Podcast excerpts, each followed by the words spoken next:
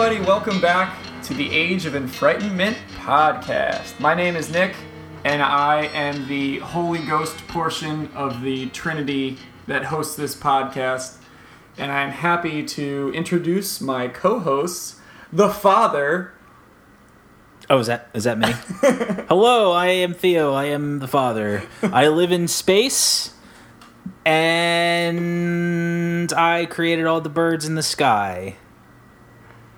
And I'm Dave. I'm the uh, I'm the dog that grants wishes in the Holy Trinity. It's, Um, Is that how it works, you fucking heathen? as everybody knows, it's it's in the name of the Father, the dog who grants wishes, and the Holy Ghost. I had a brief appearance in Airbud. uh, There was actually a pretty strong religious undertone to that movie, and that's why they wanted me in there. Um, now, Ed, I know that you're the father, but you actually preferred to be called daddy. So, out of respect, we're going to call you daddy for the rest of the episode. Thank you, Daddy likes that. Now, I have a question before we get too far off the topic.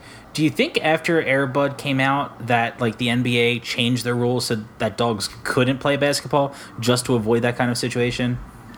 Because that would be a real, real unfortunate oversight if they did not. Well, believe it or not, it was already in the bylines, which is why they made the movie as a protest. To, I mean, it's one thing to like spend a really long time not not letting minorities into sports, but Mm-hmm. the amount of time that dogs have been banned from sports is is kind of Yeah, heinous. no, I remember when I was on the set of Airbud, like there was a lot of talk about this, and people were afraid that there was going to be pushback from the actual, like from the NBA, uh, saying you can't do this, and I had to intercede uh, and grant wishes. One would say, like the holy dog that grants wishes.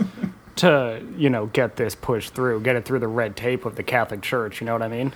Man, Airbud was an important movie, like like Philadelphia or or Mississippi Burning. And Anyway, what are we talking about this So week? if if you're tuning in for the first time, this is a podcast about fear. Believe it or not. there's nothing scarier than a dog that grants wishes. we we've talked uh, a lot about sort of uh, insidious, scary things and sort of spooky things, but I think we're cranking it up to eleven this week and going with like the big metal idea of just the most obviously terrifying things. Probably for when you're a kid, I think monsters are the worst, and we're talking about the big ones. So.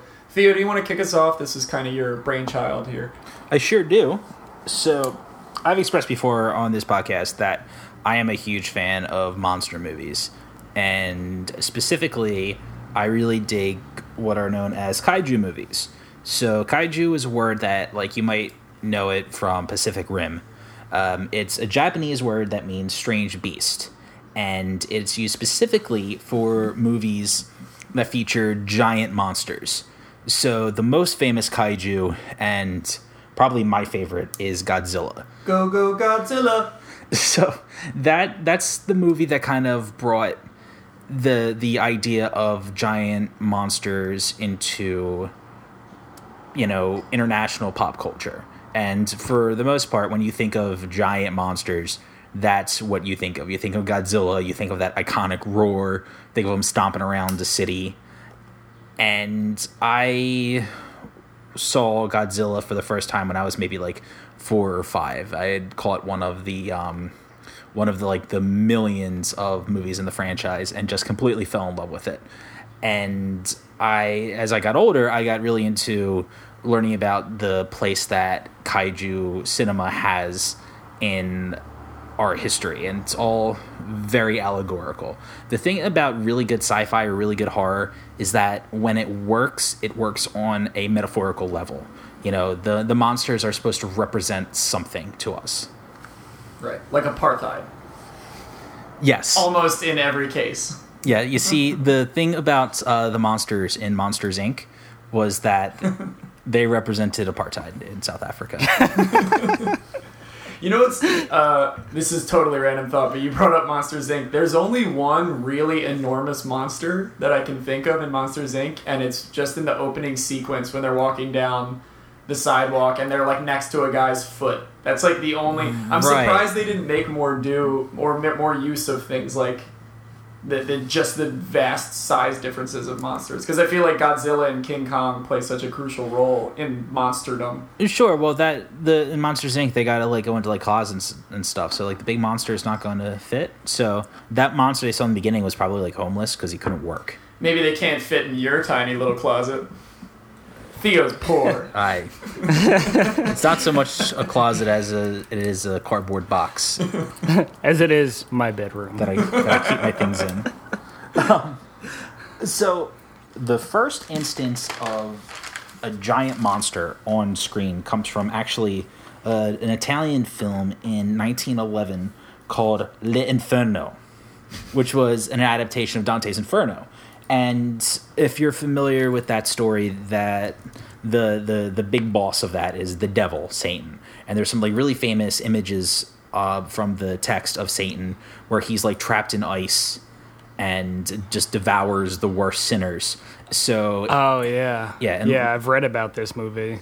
yeah, and they tried to like recreate the the the drawings of the devil pretty spot on. So I mean, it's a little goofy to look at now because it's just like really weird juxtaposition of the the devil being a normal guy with some goofy crap on his face. And then just like another film superimposed of it of like tiny people just ah yeah, the devil. I think they base that a lot off the Gustave Doré illustration, where it's because I think I've seen it where it's uh where he's he's is his skin like darker and he's like sort of like set in the in the ice from like the waist up. Mm-hmm. Right, of. right, Yeah, I've yeah. definitely seen this.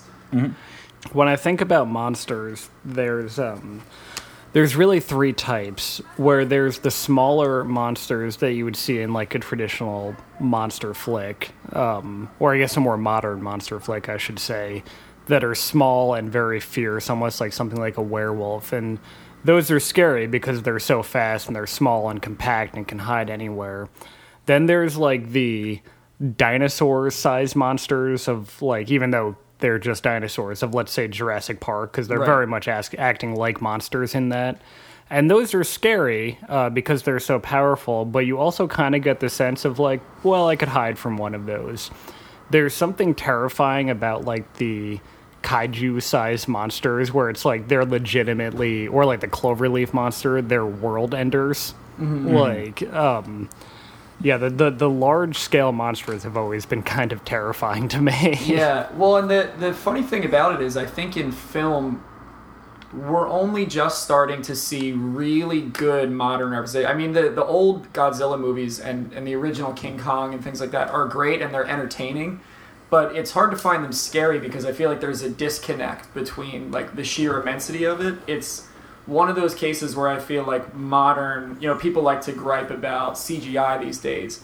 But I think one of the bonuses is we're actually starting to get films like the newest American Godzilla where you can kind of understand better that size difference as opposed to looking at something that's clearly a claymation uh, monster like in the old like Hammer era films or like a guy in a suit like a lot of the old Godzilla films. We're finally starting to get that proportion of like a mountain sized monster and what that would actually feel like because I think for a long time it was more in literature where you would really get that stricken by that fear as opposed to in film and now we're starting to get really cool adaptations of what that feels like Oh, sure, absolutely. We definitely, in the past decade, have had some really, really intense giant monster movies, and I really like that. That's kind of like trending upwards. yeah Um, so, what could be argued as the first kaiju movie? Because L'Inferno had a giant monster, and that was the first instance of a giant monster being on film. But in 1925, there was an adaptation of The Lost World by Arthur Conan Doyle. And in that movie, a brontosaurus escapes from the underground world and runs amok in London. So that is the first instance of what we think of for kaiju movies being a giant monster terrorizing like a mm-hmm. city and directly coming into conflict with humanity. And that was a brontosaurus, so it wasn't so much like a traditional monster, but it kind of was sort of a a blueprint for what would mm-hmm. come. So Yeah. what most people credit the first kaiju being, in every sense of the term, is actually not Japanese. It's American, and that would be, like you said, King Kong in 1933. Yeah, absolutely. Really? Right. So, like I said, what makes a good monster movie work is it has to work on a metaphorical level. So, there is all sorts of debates and theories about King Kong that go on to this day. I mean, it's the movie came out in 1933, but it really it, it holds up. In a lot of ways, it's kind of goofy because it has the stop motion animation and isn't exactly racially sensitive. No. But I mean, in terms of story structure, it is solid. Yeah, and even some of the filming techniques of it, besides the animation just of the actual story, it was pretty groundbreaking in a lot of ways that went beyond a monster movie too. Mm-hmm. Like there's a reason it's still studied as a as an important film in our history, mm-hmm. besides just having a big ape. Right. And the important idea of that movie is man versus nature. Uh, men go to this island where nature has gone undisturbed since the beginning of time and has been able to thrive to the point where these dinosaurs are still alive and there's these gigantic creatures. And they take the strongest one. They take king kong and they bring him to new york. You know new york in the 30s is just the the hub of civilization and um, society. And he loses his shit and starts killing people and wrecking stuff so that is the core conflict for kaiju movies man versus nature Yeah, absolutely. Well, and I think you touched on something interesting there where they went to a pristine place that was not touched by man, and that even gets carried through, I think, most monster movies, even where man is the catalyst. So if you look at Jurassic Park, this sort of resolution to that was even though this wasn't a place already populated by dinosaurs, now that it is, the, the realization is that the best thing we can do is just leave it alone and not interfere, which they keep fucking up and doing over and over again over the course of the movies. But that mm-hmm. seems to be the theme in a lot of monster movies. Same thing with Godzilla, where like if things are primordial and in a state that predates man, we're we're best to not meddle with it in any way. Yeah. And there's also an interpretation of King Kong. And the first time that I had heard this, but makes complete perfect sense, was actually in Inglourious Basterds. Yep. Because Quentin Tarantino was a huge movie nerd. But the idea of King Kong being an allegory for the slave trade and African Americans. Yeah, that's what I was just thinking. Right. So and and they say it in the movie. You know, in his homeland he was a king. Now he comes before you in chains, and that's how he's introduced on Broadway. So it's this idea of you know Africans being taken from their home where they're free and you know living in peace, and taken to America in chains across the ocean, Put on display. put on display. And not being really jazzed about it. No, go figure. Yeah. But you're right, and that was the first time that had ever crossed my mind too. Was also in Inglourious Basterds, and I thought it was a clever way for him to get that idea across because they do it through the guessing game of guessing who the character is, and they're giving the clues, and I'm like, well, obviously it's King Kong. And then when he said, "Oh, I'm the story of the of the African slave in America," I was like, "Oh shit, that is." Pro- that to me that's actually a better description of what the purpose was than just nature because it it does speak to the way westernized thought about culture affects everything like it's it's our nature ever since the british empire and the french empire took over so much land to go somewhere and think you know what would make this way better us or like bringing this to us I also like that King Kong has acted as kind of a cultural thermometer throughout the years because, I mean, let's face it, a remake of King Kong comes out once every 10 years or so. Right. Mm-hmm. And the 30s King Kong is very different than the 70s King Kong with Jeff Bridges, where, like, the, the bad guy is like corporate America, uh, and you know Jeff Bridges is like this hippie type that wants to ju- everything to be at peace, and then in the new version, it's it's war versus science, and like Washington is in turmoil. It seems like it's been a good enough story that for years and years and years and years we've basically been able to like adapt it to modern times in a very interesting way without losing the core elements of the story. Yeah, and I think that's that's a theme that gets carried through with stories of giants and giant monsters across many cultures. Like in this, the few things that I looked up, uh, a lot of the instances where they come up in Norse mythology and Greek mythology and things like that, and we'll definitely talk about that stuff. They they hold true as interesting allegories for things that were going on at the time, whether it was a certain war or they're reflective of, of what king was in power in that time. They, they always seem to be more of a cultural touchstone than just a, a scary story, something to keep, you know, kids up at night. Yeah. All right, so let's talk Godzilla. Yeah. Let's talk the big guy. That was a terrible Godzilla. That was a baby Godzilla. He's just a little guy. It's bad. That was Godzilla from like the 2000 movie. yeah, yeah. See, that was the little baby in uh, in Madison Square Garden. if if I on. if I could make a wish to the dog that grants wishes, it would be that you never did that. That's what I Done. wish for. The Anyways, dog of wishing through the power of editing can make that happen. so the first Godzilla movie came out in 1954, and uh, some of you might know it wasn't called Godzilla originally. It was called Gojira, and the reason for that is Gojira is a word that it's it's a mashup of the words, the Japanese words for gorilla and whale. So the word Japanese word for gorilla. I swear this is what it is. I'm probably mispronouncing it, but I'm not just goofing. Is gorira. I, I Oh no, that can't be true. that's it's G O R I R A. Okay, that's that's gorira. so did we if, take if, gorilla if you're from incorrect, them? I'm going to No. drop in a correct pronunciation right here. Okay, and the word for whale is kujira. yeah. So if you put gorira and kujira together, you get gojira. And Keep going. Well, no, no, we'll keep going because uh, keep going. But I want to ask a question about the the etymology. But keep right, Keep going so it, it over time it became Godzilla because that's sort of like the phonetic spelling of it, and just over Yeah. time that's what it became. And a lot of the Godzilla movies that came afterward are really campy and really hokey. So they really take that head on. So after a while, um, you know, there's aliens, uh, there's fairies at point. Um, Godzilla dances and does all sorts of like silly stuff. Uh, the first Godzilla movie, Gojira, was none of that. right, it, was took itself very seriously. it was very serious and it really holds up.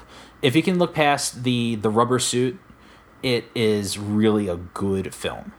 Godzilla was meant to be an allegory for nuclear war. So this came out in 54. This was 9 years after the end the ending of the um, war in the Pacific after World War II. So um, nine years after the bombing of Hiroshima and Nagasaki, where at least um, 129,000 people died. right. And that's just directly, you know, Right. indirectly, there's uh, radiation sicknessing and famine that resulted. Right, and nine years later, people are still dying from Yeah. from the A bomb because of radiation poisoning. So it's it's probably on everybody's mind that entire decade most of the time. Right. And this is there that was the only time that nuclear weapons have actually been used in war and that's just a cultural aspect that we can't even fathom. There's never been an event in America, even some of the really horrible ones where that many people have died in the span of 3 days because they dropped the first bomb on Hiroshima, then a couple days later they dropped the one on Nagasaki. Our bad. Yeah. Sorry, Japanese. See how sensitive that was. so the another inspiration from it that is a lot more culturally specific is that in um, 1954 there was a boat called the Dago Fukiyara Maru, which is Japanese for Lucky Dragon 5. It was a fishing vessel, and it was in the Indian Ocean at the same time that America was testing thermonuclear weapons at Bikini Atoll. Uh, Also, quick side note: uh, in SpongeBob, he lives in Bikini Bottom, which Yeah. is d- supposed to be directly beneath Bikini Atoll, which is like the island that they tested nukes on. I had heard that, Holy which would shit. make sense why I there's a never heard strange yellow sponge living down there that can think and talk and dance. Yeah, so they're all irradiated mutants. It's awesome, and that's why it's called Bikini Bottom. I know because Bikini Bottom, it's a joke, but Why? Ah, What's I a could- bikini bottom? Is that a thing? I don't know. I don't know about ladies. but so the Lucky Dragon 5 was close enough to the blast range because the nuke that went off was twice as powerful as they predicted. So the men that were on the boat just immediately got hit with radiation poisoning. And I think there was about 30 of them. And just their their hair started started falling out. They got like incredibly sick. And this was just this was in 54 so the same year that Gojira came was released, and so there was immediate parallels drawn to that. So Godzilla represents unchecked nuclear power. Um, he's in the story. He's a prehistoric beast that was awakened from American nuclear testing. So there's this idea of the Japanese being just as a culture terrified of nuclear power, and America is directly responsible for it. And in in Japanese mythology, was there any precedent for large animals, or did the largeness come strictly out of this? I'm just wondering if they like, you know, how things tend to roll Mm-hmm. off of other stories. there really isn't any cultural um, historical aspects to it. There isn't anything that kind of like correlates to Godzilla. Um, they were the directors were just very heavily influenced by things like King Kong and Right. um, Ray Harryhausen had a movie called Beast from Twenty Thousand Fathoms. Yeah. that came out a year before that featured a giant monster in New York. Uh, so that was like the big inspiration for that. So So it's pretty amazing. I mean, it's a it's a mythology that grew out of modern times. It's like it's a in the same way that ideas about the Minotaur and different monsters in Greece had like sort of political startings. I mean, this is something that exists because of modern warfare. It's pretty Right. it's pretty crazy. And one of the reasons that Godzilla looks like he does is, you know, well, the the big one is because it was a rubber suit because they didn't exactly have the best special effects at the time.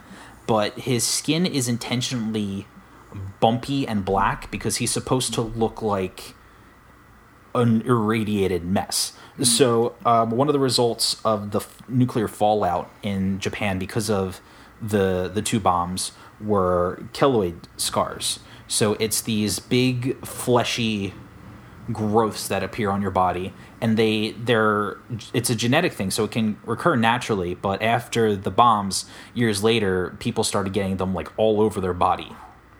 And just like gross dark blotches and some people would get them to the point where it was covering like their whole face and like their their whole torso. So godzilla was meant to conjure that image.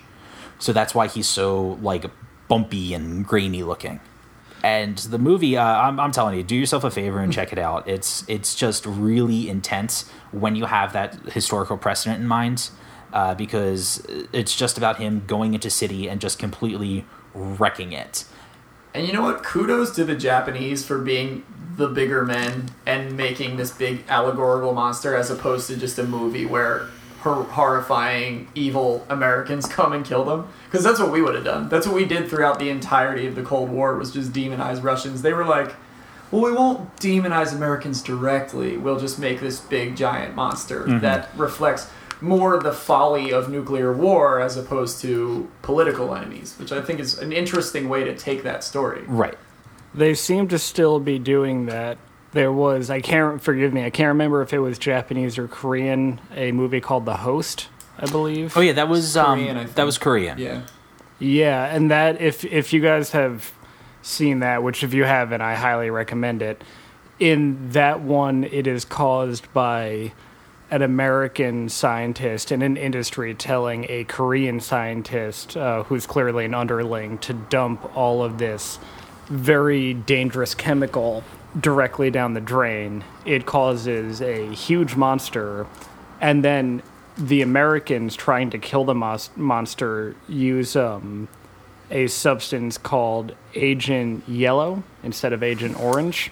i get it Yeah, which is like a pretty not so subtle reference to what we did in Vietnam. yeah Right. Um, but yeah, it it seems like there's always there's always going to be a way to find uh, to make these monsters like a symbol. I think that th- that's typically very far forward in the writer's mind, whether Right. they're heavy-handed or a little bit more metaphorical. But it, Right. it seems like it's still a very common practice. To and do then you can like and then you can sell it to Americans. Like think about how big Godzilla became Mm. here. Well, that's the thing is that when Gojira was released in America, they recut it, and they the the Japanese version was an entirely Japanese cast. When they released it in America, they filmed new scenes uh, with an American actor who in the film he was supposed to be a reporter, just so that American people would kind of Right. you know accept it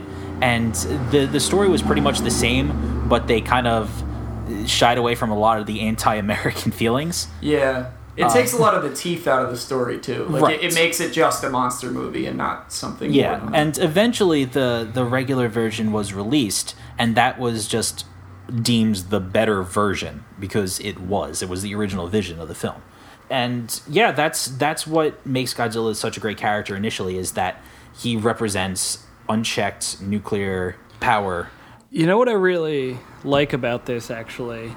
It seems like a lot of these situations, something like nuclear power or the slave trade or something, if we're not directly affected by it, we can sit back and go, that's terrible. But we don't truly understand the fear and loathing that somebody who experienced it would go through. And it seems like, as ridiculous as it sounds, making it like a corporeal figure that actually terrorizes is actually a much uh, much more solid way to get your point across where it's like this is what it felt like it was Right. this earth-shattering fear like this terror that nobody could cope with and no one knew how to deal with it, on a lot of levels it seems like the, that's almost more of an effective way to get it across than just black and white pictures of the uh, horrors of Hiroshima. Yeah. Like, you have to dig a little bit, and it takes people maybe a little bit longer to uh, fully understand it, but it's like that's what it felt like to that individual, to the people that went through it. You know, I don't want to blow it uh, up too much, but it really, it does seem like that. Well, and that's I think an important point that can be applied to a lot of monsters throughout history because I know Theo, you have a lot of stuff on like biblical monsters, and it's very similar. The the beasts and things that show up in the Book of Revelations, it's uh, theorized by most historians that a lot of that was allegorical about Nero and, and some of the Roman emperors that, that were cruel to Christians. It's the same thing. It's taking something that is hard to wrap your head around because it's systemic uh, genocide and and applying things like monsters to it so that it becomes uh, more more palatable as a story, but also really captures the horror that people can do to each other by c- turning it into a beast. Yeah, it become it seems to become more objective than subjective. Yeah. Like it's a thing that you can point to. Yeah, the reason that monsters are such good fodder for these allegorical movies is that it gives you a chance to process something that happened on a national level. So Godzilla represented the nuclear war. Um, what comes to mind for me is Cloverfield. You know, Cloverfield was definitely, definitely influenced by footage of September 11th.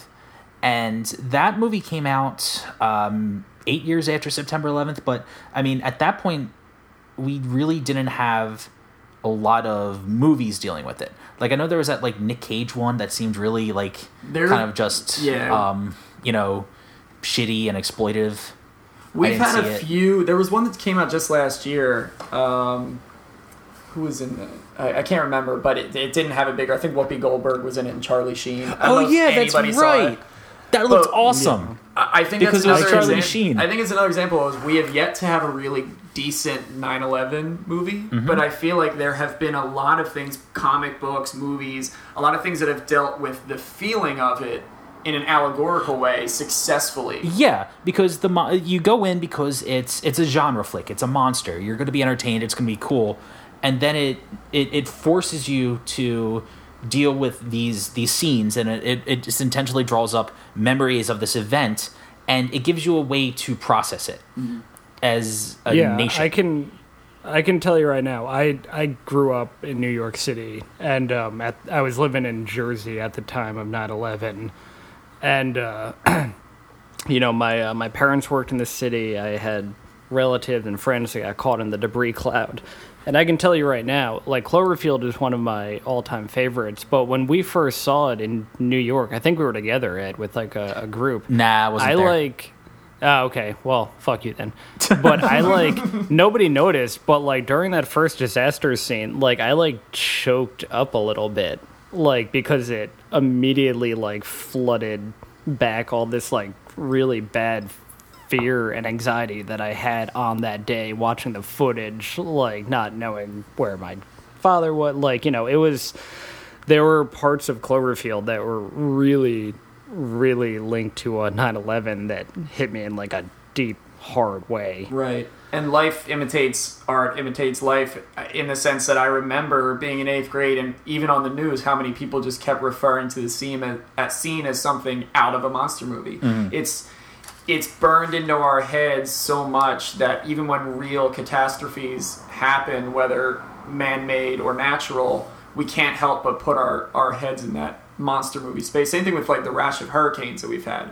I feel like that natural unstoppable force applies to monster movies just as well and it's it's burned into our brains. Yeah. In last year, uh, Toho Studios, which is the studio that made Godzilla originally, they released a new version of Godzilla called Shin Godzilla. And they have a deal worked out with Legendary Studios, who makes the American versions, where they're able to make separate franchises.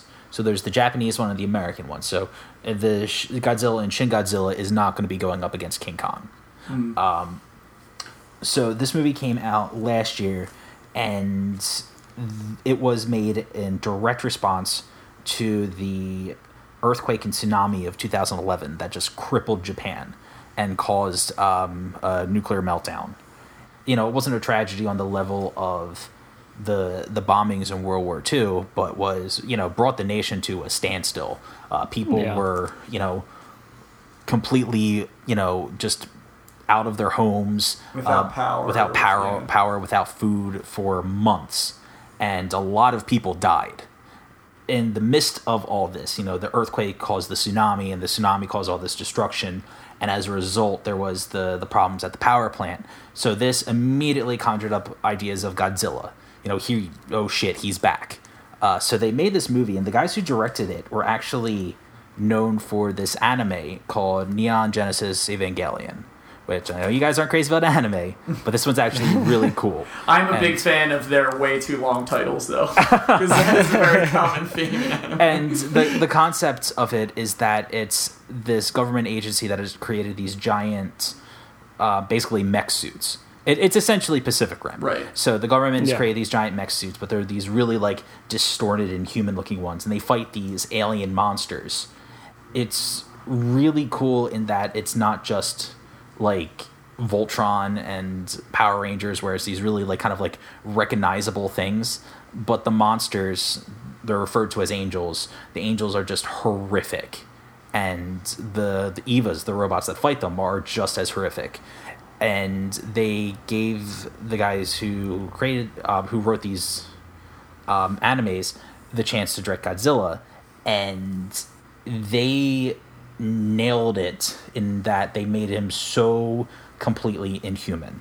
Um, it starts out with Godzilla coming out of the ocean, and he's not. He goes through different evolutions of the movie. So he comes out of the ocean, and he doesn't have legs. Well, he has hind legs, but he doesn't have front legs. So he's just kind of like crawling on the ground and doesn't have eyelids. Who just has these huge staring eyes and is just completely like destroying the city. And as the movie goes on, he becomes more and more recognizable. But there's never a point where you get a sense of his personality. He's just a force of nature. And what makes the movie so interesting, like in that Cloverfield was a monster movie from the point of view of the people on the ground. Shin Godzilla is the opposite. It's a monster movie from the po- um, point of view of the people at the top. So there's a ton of characters that come in and out. Some of them only have like one or two lines, um, and it's all about the government dealing with it. So the prime minister, um, all of his aides, different um, secretaries, and military people trying to figure out what this is, how to deal with it, evacuating people. One of the things that I thought really interesting is that they have these blue jumpsuits that they wear and they're supposed to be like their emergency uniforms that they're just supposed to wear government wide. And apparently, this was a big deal because when the actual um, disaster happened, when the Fukushima power plant started having issues, that's that's what people would see. They'd see these government agents oh, wow. in their blue suits, and they just completely mishandled the situation. And it's supposed to conjure up images of that to the Japanese viewers. And Oh my god, it's so fucking cool! You guys got to well, watch this movie. It, it's interesting that, that they do it, and I haven't watched it yet, but I definitely um, Theo just gave me the, the DVD, so I want to watch it. But I don't know if there's another example of that.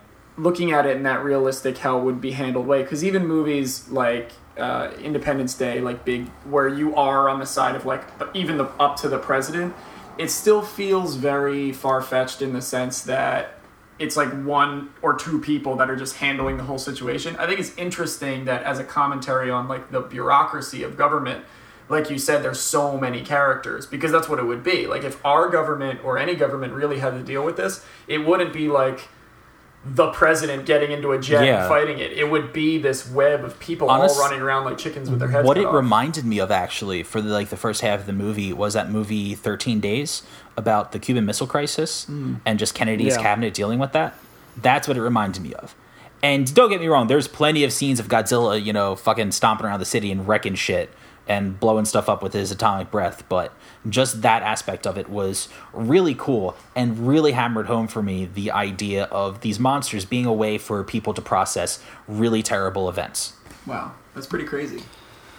Uh, you mentioned angels before. Mm-hmm. Um, now, as one, as like the uh, holy magical dog that grants wishes, I have to imagine that there was a lot of this in the Bible. I know I've heard a lot about Leviathans, mostly because of other readings I've done, but I uh, this must come up, so I'm gonna turn it over to to you good Catholic boys to tell us about that. So yeah, yeah, like I said, Godzilla doesn't really have much of a cultural history in Japan, but that's not to say that giant monsters don't feature in all sorts of mythology because they fucking do.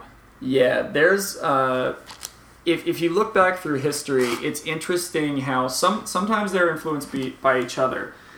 But what seems to be clear is that despite what continent you're on, this idea of whether it be Titans or or the Jotnar in, in the Northlands of the, the Norsemen, or Native Americans even have it. Every culture in Australia, every culture has this idea of either giant humanoids or just giant monsters that are beyond our comprehension in size and power.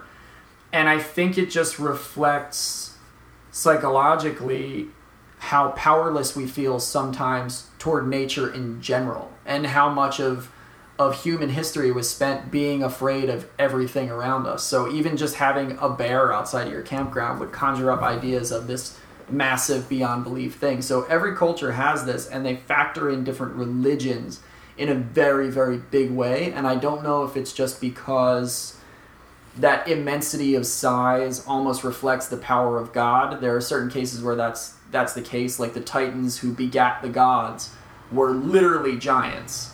And there seems to be an innate human desire to think of things that way. Like if we descend from anything, it's something that is physically immense. Mm-hmm. And that seems to go across all continents basically.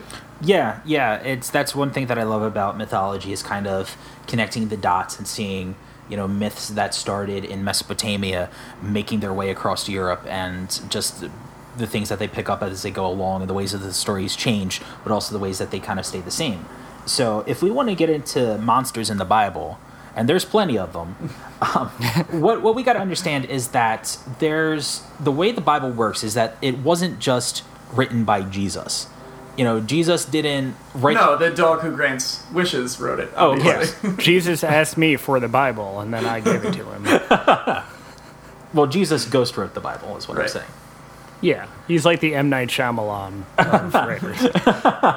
So, um, the Bible is there's hundreds of different authors who wrote different sections of it, and it is just a gathering of texts from throughout Christendom that the learned scholars decided to put together the most important ones. So they also decided which got left out or which got changed. And in the 2,000 years since Christ walked the earth, allegedly, it's traveled the world and been reinterpreted and rewritten and you know translated into countless languages over and over again so there's plenty of stuff that got left out plenty of stuff that got changed and some of the stuff that got changed is definitely the weirder shit in the bible Yeah. so there's the story in the Old Testament of these three monsters. There's Behemoth, the monster of the land, Leviathan, the monster of the sea, and Ziz, the monster of the air. And they're depicted as these enormous creatures. Like Behemoth is described as a beast so immense that it blocked out the sun. Um, Leviathan was a giant sea serpent, and Ziz was a bird that they were really fond of the sun being blocked out, so his wings blocked out the sun. and I'm sure Leviathan also somehow blocked out the sun. They didn't really have a lot to go on back then, so. Well, so there weren't many things that they needed, but one thing that they definitely needed was daylight yeah. for crops Yeah. and just for not being eaten by monsters in the night. Yeah. So it's kind of a big deal. And it said that at uh, you know in the end of days, the three of the monsters were going to come together and have this apocalyptic battle. And something that just always tickled me was um, creationists, like people who like to say that Earth is only a couple thousand years old and was created by God. Accurate. Yeah. One of the things that they love to tout is that Behemoth lines up with stories of dinosaurs. So they think that that's proof that dinosaurs lived at the same time as humans, Right. which, one, no. and two, w- I don't understand why they would dig their feet in so hard against something that's so easily disproven. Yeah, don't a lot of I f- this? I know this is an oxymoron, but don't a lot of Christian scientists believe the dinosaurs didn't even exist? Well, there's that in the- too. Well, that's what they're saying. There wasn't dinosaurs, it was Behemoth. Yeah, Yeah. so there there are those who believe that dinosaurs were a hoax, mm-hmm. aka put there by someone, which honestly that would be the most fascinating thing in the world if that many people were able to litter giant manufactured bones on every continent on Earth, including Antarctica. and to get away with it forever. Right. Yeah, we can't we can't clean up fucking Puerto Rico. we But- like, but I think it's important that even to this day, people are trying to use dinosaurs as a way to hold up a myth Mm-hmm. because that's kind of what dinosaur bones and in general, like mammoth bones and things like that, have done for centuries. The accounts that the Greeks had of the Cyclops are often attributed to finding either elephant or mammoth skulls fossilized in, in under the earth because they mm-hmm. have elephants have this big casing in their head where it's open. So it looks like a central like oculus hole and that's where those things come from. And it's allowed these monster stories both in the bible and, and elsewhere to really live for a very long time because people can say oh look it's it's right there. There's a dragon skull. There's a you know there's a titan toenail or something like that. So those things pop up all the time, and and the Bible is. Uh, I, I I love personally that the Bible is full of the same kind of crazy monsters as Greek and Norse mythology because it's we glossed over it in Catholic school, but I feel like it would have been a lot more fun if they if they uh, featured these things a little bit more in, in what we learned. Yeah, I agree. yeah. Fuck Now yeah, I have that's to cool. imagine that if your worldview is small, if you're living in uh, I don't know the year ten, these monsters must be an actual reality for you. I'm sure, yeah, you know, and I don't have the research to back that, but like, I'm sure reading the Bible much more literally was much more accepted back then than it is now. Uh, so it must have been horrifying to a certain extent, um, and it draws to mind using fear to control.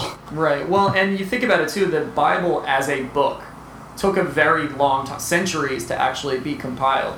But for example, in the year 10, what they would have had is the same as any other culture, which would be an oral tradition of sharing these stories and telling them around campfires.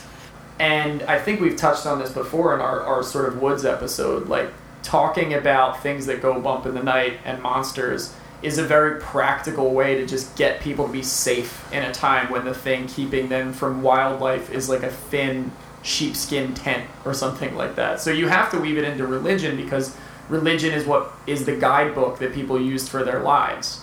So there's a lot of practical help that comes Yeah. from warning of monsters. And much like the the kaiju, the, a lot of these monsters were meant to represent something palpable. Mm-hmm. So Behemoth, Leviathan, and Ziz are meant to represent the earth, the oceans, and the sky. Then what happens is when you get people that aren't quite quick enough mentally to realize that it's a metaphor and think that it's real, and then they go and say, Behemoth's real, look, there's his bones. Right. Well, that's like in um, I know in, in Norse mythology, the first giant was Ymir and was sort of just a representation of the primordial earth before we were there, and all of the giants in that mythology kind of have different attributes to them, whether they're in the mountains or. You know, we think of giants and trolls in sort of one way, but they looked a lot of different ways. Some of them looked more like they just blended in with the sea, and some of them uh, could transform into hawks. So there's that air part. It really is more, every time these giants come up in any culture, it really is more about the immensity of nature than it is about actual giant monsters. So another thing in the Bible that was partially left out, and it's not something we've talked about before, is the Nephilim. So um, you know, it's a deep cut. It goes back to I think our witch episode. We talked Yes. about Nephilim. or Diablo, either one. Yeah, we talked about Nephilim as uh, sort of the, the group that brought magic and kind of like tr- imbued it into the human race by their intermingling.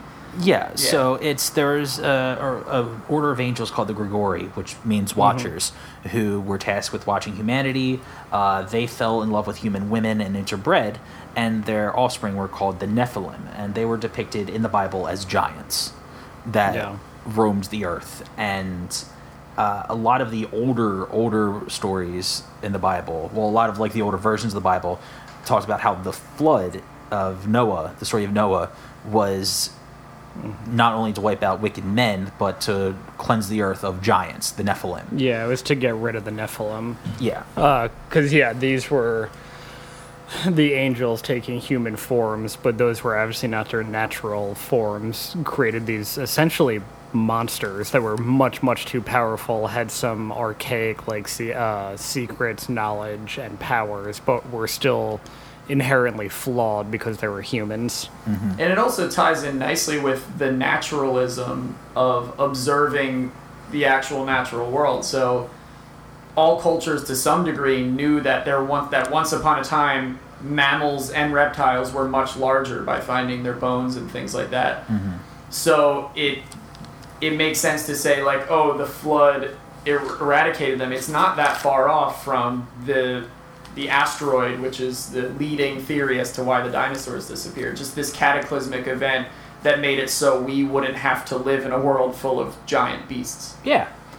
And what I like about the Nephilim, and it goes back to like the idea of mythology sort of changing hands and there being this sort of like pseudo myth that all cultures kind of have, it goes into the idea of these giant men that lived long before us and were displaced. So you can see the Nephilim as mirrors to the the frost giants of the the Nordic religions and the the titans of Greek mythology.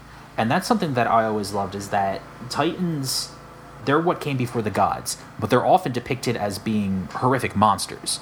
Like the the Cyclopses were titans, and Zeus's father, uh, Kronos, and the Greek translation would have been Saturn. His whole deal was that he killed his father, and when he started having children of his own, he would eat them so that one wouldn't ever displace him. And that ended up being Zeus. Zeus uh, is smuggled away by his mother, and Zeus eventually kills him And there's this famous painting of Sa- uh, it's called Saturn Eating His Child Yeah. by Francisco Goya. And even if you don't think you know it, you know it. Dave um, Laird Barron brings it up a lot in his writing because he writes about these horrific monsters from beyond time and space.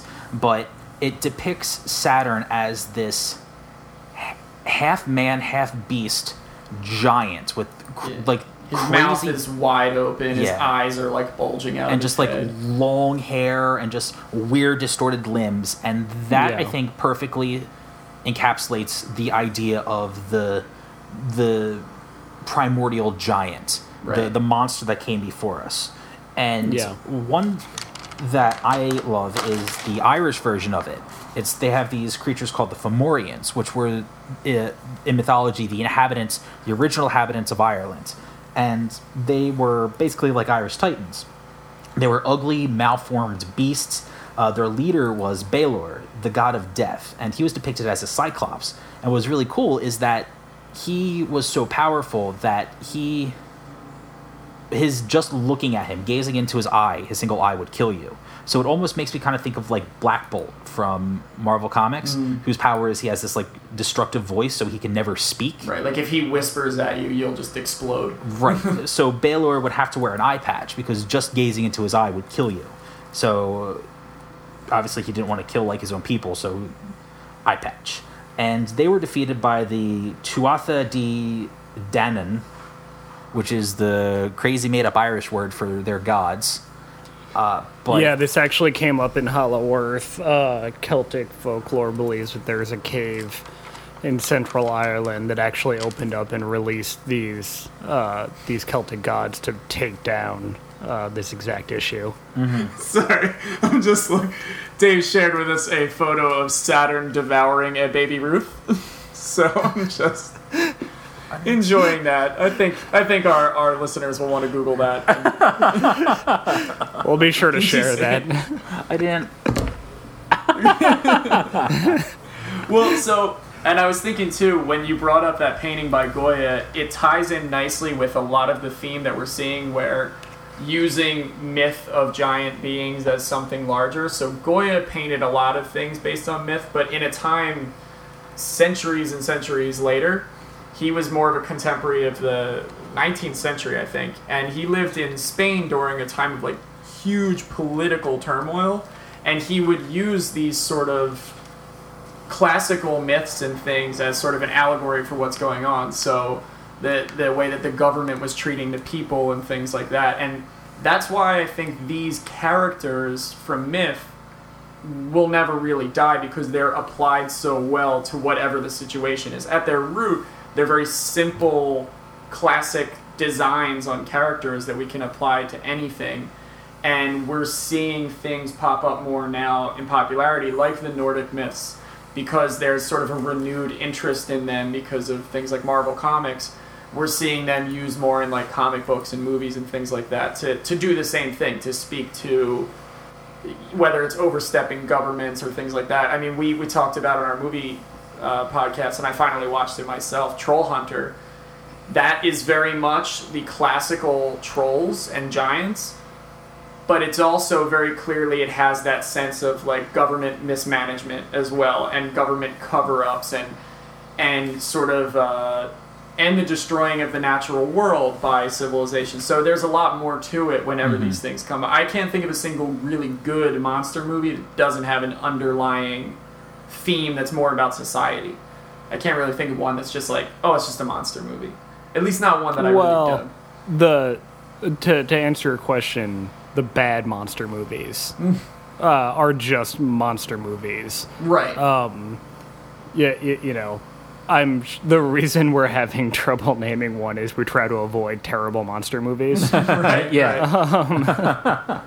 Yeah, I mean, I guess like I don't know if arachnophobia was a direct response to to anything, but uh, maybe. uh, I'm not gonna have time to try to figure out the, The- deeper meaning no, the behind moral, the arachnophobia. moral be- that the creators of arachnophobia tried to instill in their film was that Roe v. Wade should be overturned. Right.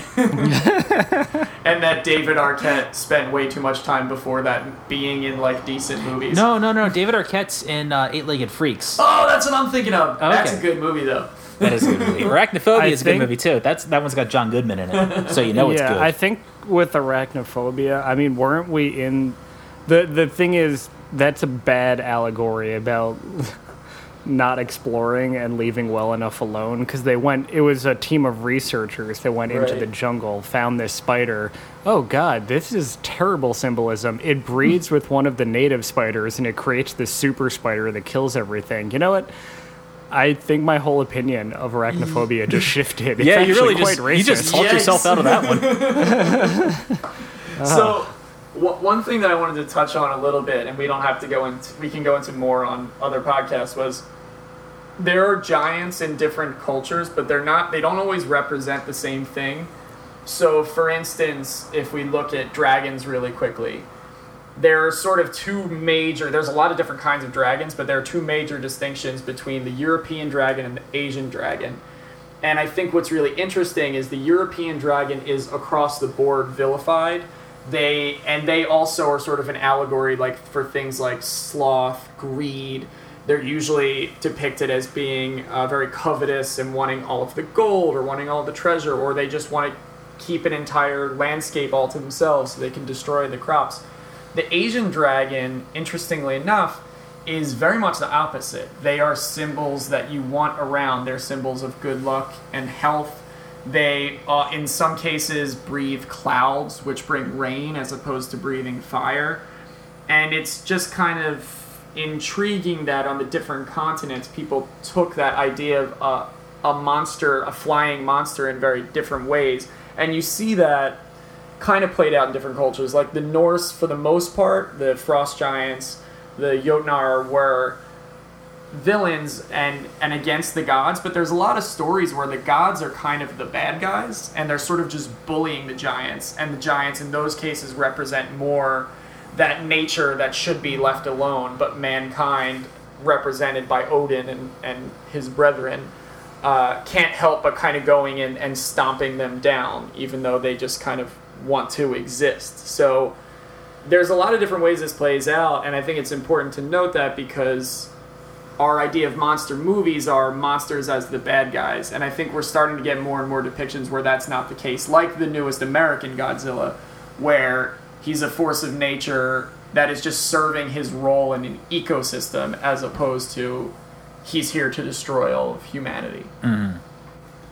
So, what else? Uh, I think we talked about all the, the main stuff that we laid out. I think, Theo, you wanted to talk a little bit, and this is probably a good way to close, about the sort of biological realities of giant monsters and why we don't have them and what it would take maybe to, to actually have them exist in our world. Yeah, let's do that. So, I, I feel like it goes without saying, uh, but I'm going to say it anyway. Something like Godzilla could never exist. It's physically, biologically impossible. So, let's think back to prehistoric Earth when there were dinosaurs, which the largest animal to ever walk the Earth was the Patagotitan mayorum, which Nailed it. was I, I tried. which it was a uh, sauropod, so it was uh, a four-legged, long-necked dinosaur that was it was just discovered in 2013, and it was 120 feet long and weighed 69 tons. So Jesus. yeah. And this thing was fucking gigantic. And then dinosaurs, most dinosaurs were fairly big. There were obviously small ones. Uh, some of them were as small as chickens, but the majority of them were, you know, 15, 20 feet tall. And even after dinosaurs died off, during the, the time of the prolifer- proliferation of mammals, we had mastodons and giant sloths and saber-toothed tigers. So basically, a lot of the stuff we have now, but like huge versions of them. And in the ocean, things like megalodon or plesiosaurus. Like if you want to, if you want to scare yourself, look up what a megalodon is. This is a prehistoric shark that's like the size of a whale, and like holy shit. Yeah, if you if you can get yourself to DC, there's a really great set of megalodon jaws in the Natural History Museum that just blow your because the only thing that sharks ever leave behind are their jaws. So it's we have to speculate, and scientists can do a pretty good job, but they have to look at the jaws to think of how big the entire animal was. So we have a pretty good idea of that, but the, the the only visible way you can see it is really to look at the jaws, and it's pretty astounding to imagine a fish essentially being that big. Hmm. Yeah, and this wasn't a whale shark. Think of this as a souped up granddaddy to the great white shark of Yeah. today. Yeah, it hmm. is a super predator. Yeah. Yeah. It'd fucking kill you. So the reason that animals back then were able to become so gigantic is that the Earth wasn't yet fully formed and the atmosphere was much much richer in oxygen. So oxygen makes things grow larger basically. If you're able to have a larger influx of oxygen, you're going to go bigger. Um, and once the oxygen started to dissipate, evolution kind of took its course and things became smaller. So if you were something the size of Godzilla, which was a land animal which would have lungs, it would take like probably like 20 minutes for it to fill its lungs with oxygen. So it would just be impossible for it. To. It would to, just suffocate. It wouldn't be able to breathe our atmosphere really. There's just not enough oxygen in any given space. Right To, right so it's it's it's an evolutionary trait that things eventually became smaller uh, you know it's the smaller you are the less energy you need which means the less food you need to consume. Um, also there's the issue of bone density. So the way bones work is that they grow larger rather than they grow stronger. So if something like Godzilla or King Kong were to be alive, they would have to have crazy dense bones. And they just wouldn't be able to function as two legged bipedal creatures. And gravity would just crush them. So, I mean, in reality, it's probably a good thing right. because if Godzilla were real, people wouldn't be the dominant species on Earth. But, you know, it'd be nice to dream. but it would be cool. yeah. Well, so it's interesting too that you said so. There's the two things at work. There's the air that they breathe, and then there's also the gravity aspect. It's almost like if a creature on Mars, which has a much lower uh, gravitational pull than we do, could live off of what is in their atmosphere, which is not a, a lot of oxygen, then theoretically that would be a better home for something that's large because it would have less gravitational pull on its body. It's like we, we can speculate about it a few different ways, but it is interesting that this pops up a lot where people do their research, where you see like uh, Land of the Lost and certain stories about bygone times where even mosquitoes are like the size of an eagle. Like that would all have been true during the prehistoric era because of the amount of oxygen in the air.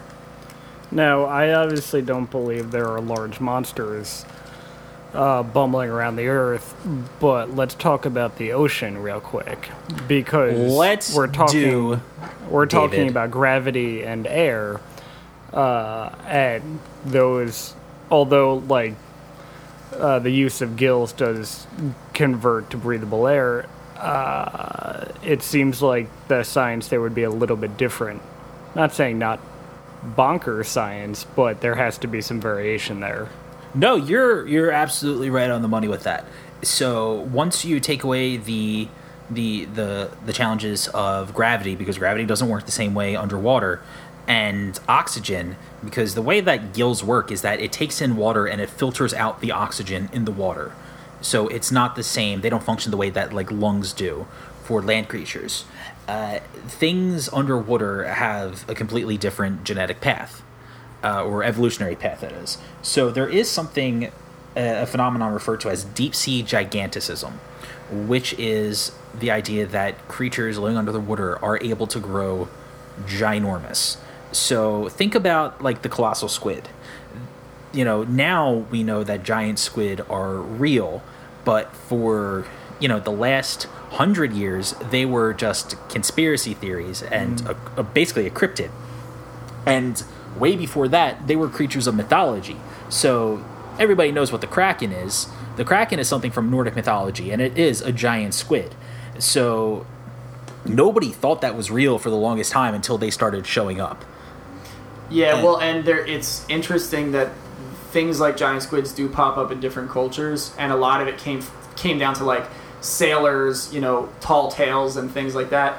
But it makes sense because even the first things that we saw of the giant squid were its tentacles. We didn't find one alive. We found pieces of it, and then we would sort of have to guess at how big the entire thing was. So we knew that these pieces existed, but we didn't know the full scale of it. It wasn't until the 2000s that we actually saw on camera the first colossal squid, which was a huge discovery because it basically said there are certain things that come from myth that are founded in in reality. Like this is mm-hmm. one we can put in the books as a real thing.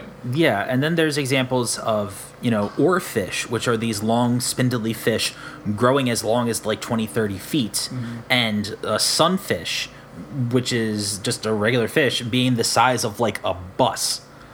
So Yeah. things underwater can grow gigantic. Uh, the we've I'm sure we've all seen like box jellyfish, which are these huge, huge jellyfish. So if there was going to be some kind of creature that would be to the scale, probably nothing like Godzilla, maybe Cloverfield, it would come from underwater. Right.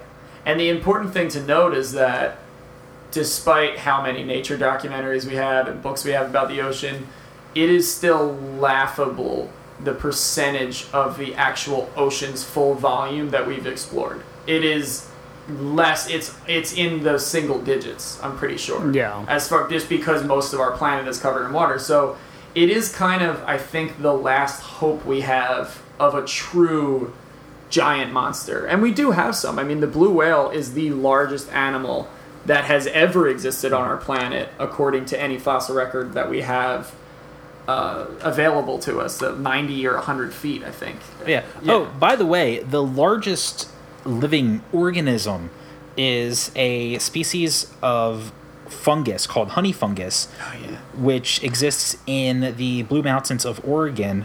And this is a single strand of fungus that stretches for 2.4 miles. Jesus. Yeah. So if we just adjust our sense of what a giant organism is, that fits the bill. It's literally an entire forest. It it it exists primarily underground. It's parasitic, so it kills trees. And scientists have this is this is wild. Um, they estimate that it's somewhere between um, 1,900 years old to 8,650 years old. Well, So I'm that's a glad. that's a big gap. I'm so glad you didn't say like uh, they estimate it between being one and three years old. In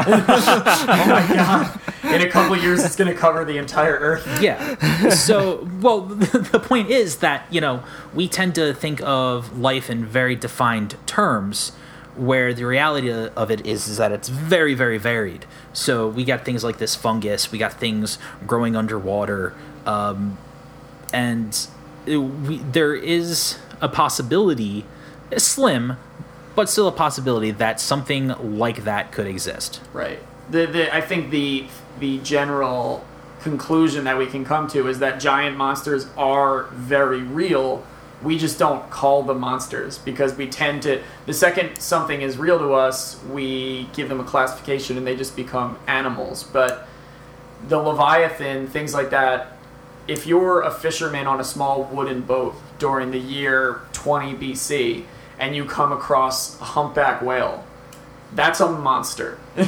you know, we we have we can remove ourselves from that, but monsters are based on real animals that we have and we're finding new species, prehistoric and living all the time. So this is one of the things where whereas in Age of Enfrightenment I think we, we tackle a lot of conspiracies and debunk them. We, there are certain things that we can debunk, like Godzilla as being being real for the, the physical reasons that Sorry, Theo said. everybody, Godzilla's not real.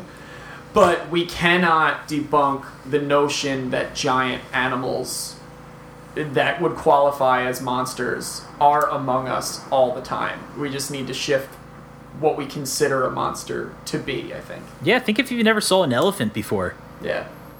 oh yeah. All right. scare the crap out of you.